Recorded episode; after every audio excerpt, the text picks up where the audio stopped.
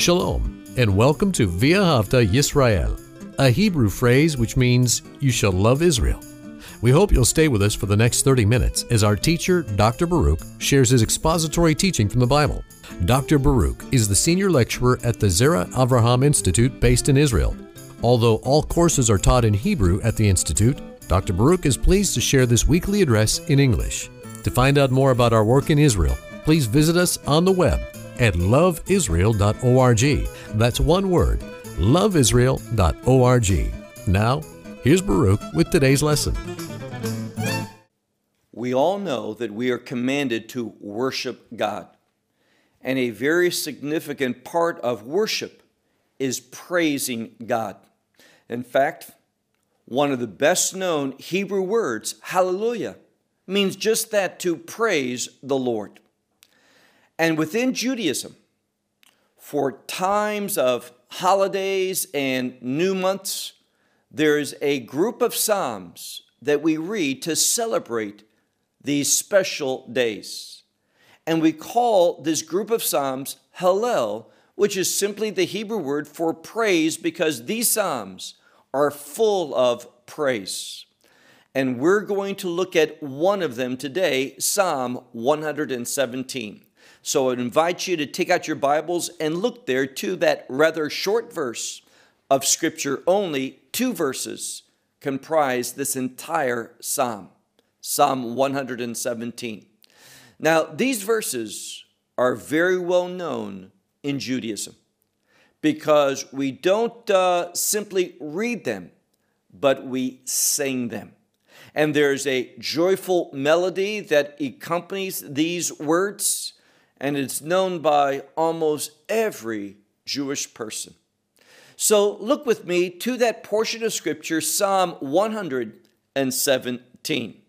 Now, it begins, as other Psalms do, with a commandment, a commandment to praise the Lord. And that's literally what it says Hallelujah et Hashem. Praise the Lord. And this word for praise involves giving adoration to. It is a word of public expression, one that testifies that our God, the one true God, the God of Israel, is great. And therefore, let me ask you a question, and that is how have you demonstrated today to God and publicly that you believe that God is a God worthy of praise. You were created initially, and you were born again, that is, regenerated, saved through the grace of God. And we're going to see God's grace works in our life to accomplish many things, one of which is to lead us to praise God. So, those who have received grace, we are going to be committed to praising the Lord. So, look again at this Psalm, Psalm 117, verse 1 Praise the Lord. And notice how inclusive it is. It says, Kol Goyim. We can understand this as all Gentiles, all nations. It's a word that does not exclude anyone because even Israel at unique times is called a goy. So praise the Lord, all peoples, all nations, all of humanity. And this simply goes back to what I've just said that God created humanity, both Jew and Gentile, to worship Him, to demonstrate praise unto Him. Now, we do that through words that we say, but also we are called to live a praiseworthy life. That means not only in word, but, but there's an emphasis on actions, deeds, works. Are we saved by what we do? No, we're saved by what Messiah did in our behalf. We receive that with thanksgiving. We receive it by faith recognizing that through his work upon the cross on Passover, that God's grace becomes available. And God's grace brings a very specific change into that person. God's grace causes us to be born again, to become a new man, new woman, regenerated, whereby we are going to, our new nature, we are going to submit to God and will do so joyfully. We have been reborn in order to obey God. And that truth cannot be set aside, it cannot be ignored. That's what salvation produces. Salvation produces obedience. And I'm amazed at how many times people will criticize that God's grace leads to obedience. It's a simple biblical truth.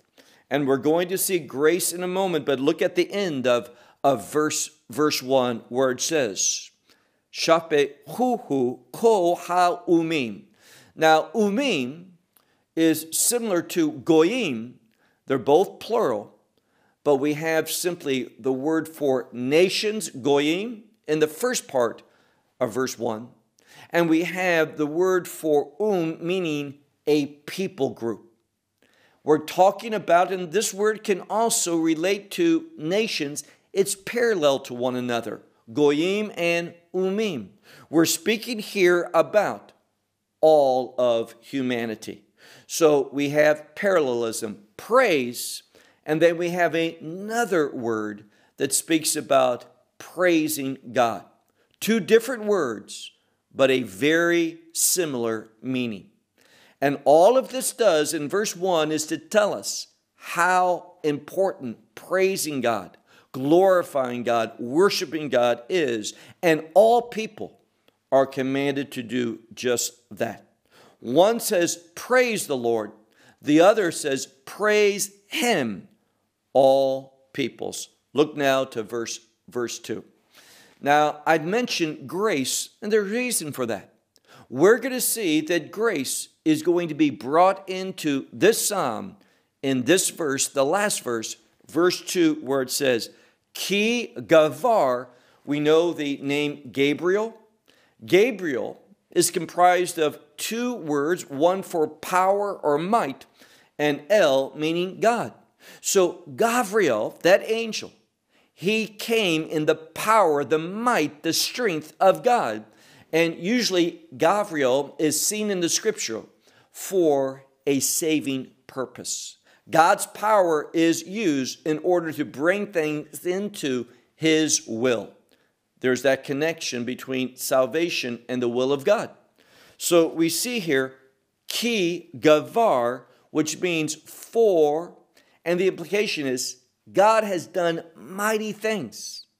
And he has done mighty things, look at the next word, alenu, upon us. So God has made mighty upon us. And what's the next word? Chasdo, his grace. Now, I realize that Bibles translate this in a variety of different ways, but it's best. This word chesed, here it's chasdo, his grace. This word is best understood in the English language with the translation grace.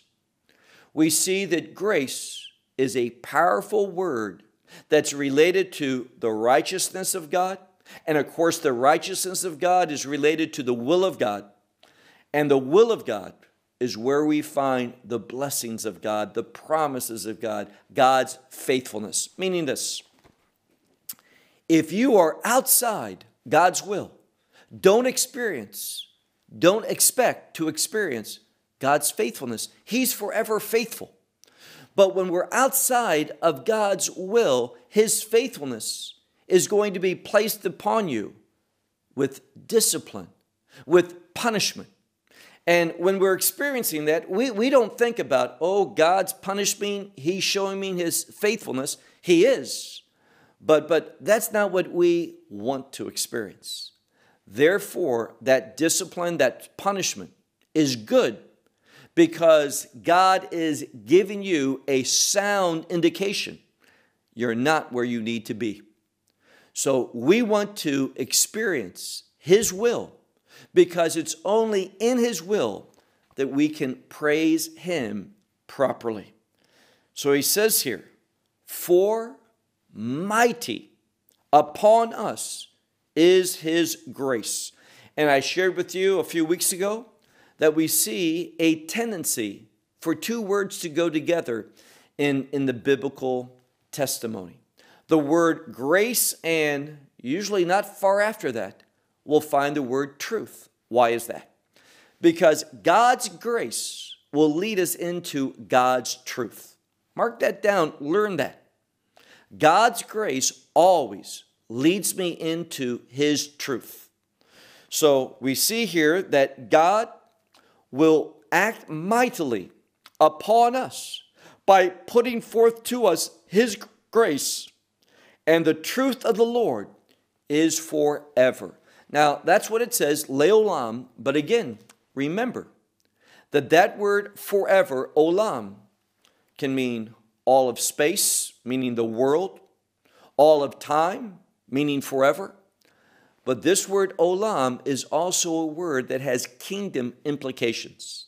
So God's grace works in our life to bring us into kingdom truth. That's how we should see this. So God's grace produces in us the ability to discern kingdom truth. And without God's grace, the kingdom of God is going to be something that, that you may have heard about, but you don't understand. You can't discern it.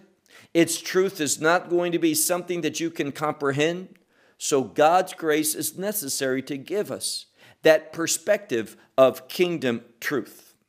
And notice how we end once more.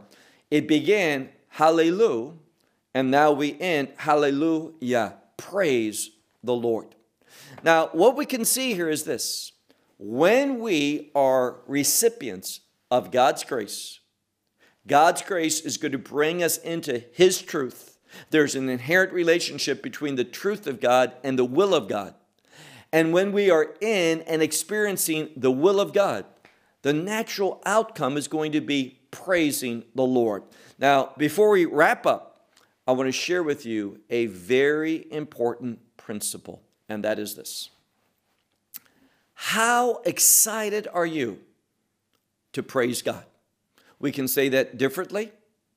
How much does worship give you enthusiasm? Enthusiasm.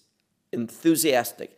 Are you, in other words, enthusiastic to worship God? Now, I say that for a reason.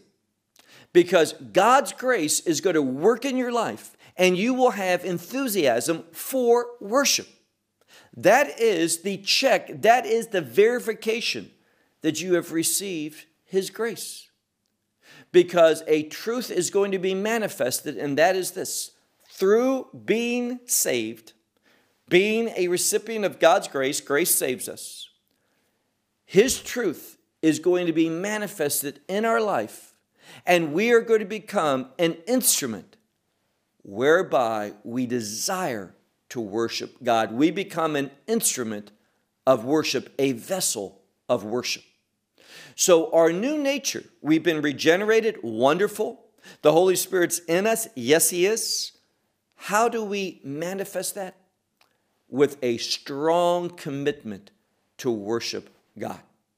And therefore, I will say this if you are uninterested in worshiping God, you have to question Have I truly been saved? Because when you're saved, you begin to experience God. His presence enters into your life through the indwelling Holy Spirit. God moves, and you will experience God's counsel, His guidance. God's truth will bring you into righteousness, and your life is going to change. It's going to become an exciting life. You are going to be set forth on a spiritual adventure. And as you serve God, you are going to experience the faithfulness of God. You are going to see God moving, meeting needs. You're going to experience His supernatural provision. And life is going to become exciting, different. We who are saved. And my hope and my belief is that includes you. You can testify you're on a spiritual journey, an adventure and you don't go alone. You walk with God, and there's a cloud of witnesses surrounding you that are sharing in that same pursuit and those same experiences, which gives us the wonderful opportunity to come together, to assemble together in order that we might worship Him collectively. Remember what the scripture says do not forsake the assembly of ourselves together. What's the primary purpose of that assembly? To bear forth worship publicly, to testify to others. Worship is a priority of your life. So I'll end with this Is worship truly the priority of your life? If you have been born again, it must be. Shalom from Israel. Well, we hope you will benefit from today's message and share it with others. Please plan to join us each week at this time and on this channel for our broadcast of loveisrael.org. Again, to find out more about us, please visit our website, loveisrael.org. There you will find articles and numerous other lectures by Baruch. These teachings are in video form. You may download them or watch them in streaming video. Until next week, may the Lord bless you in our Messiah Yeshua, that is, Jesus, as you walk with Him. Shalom from Israel.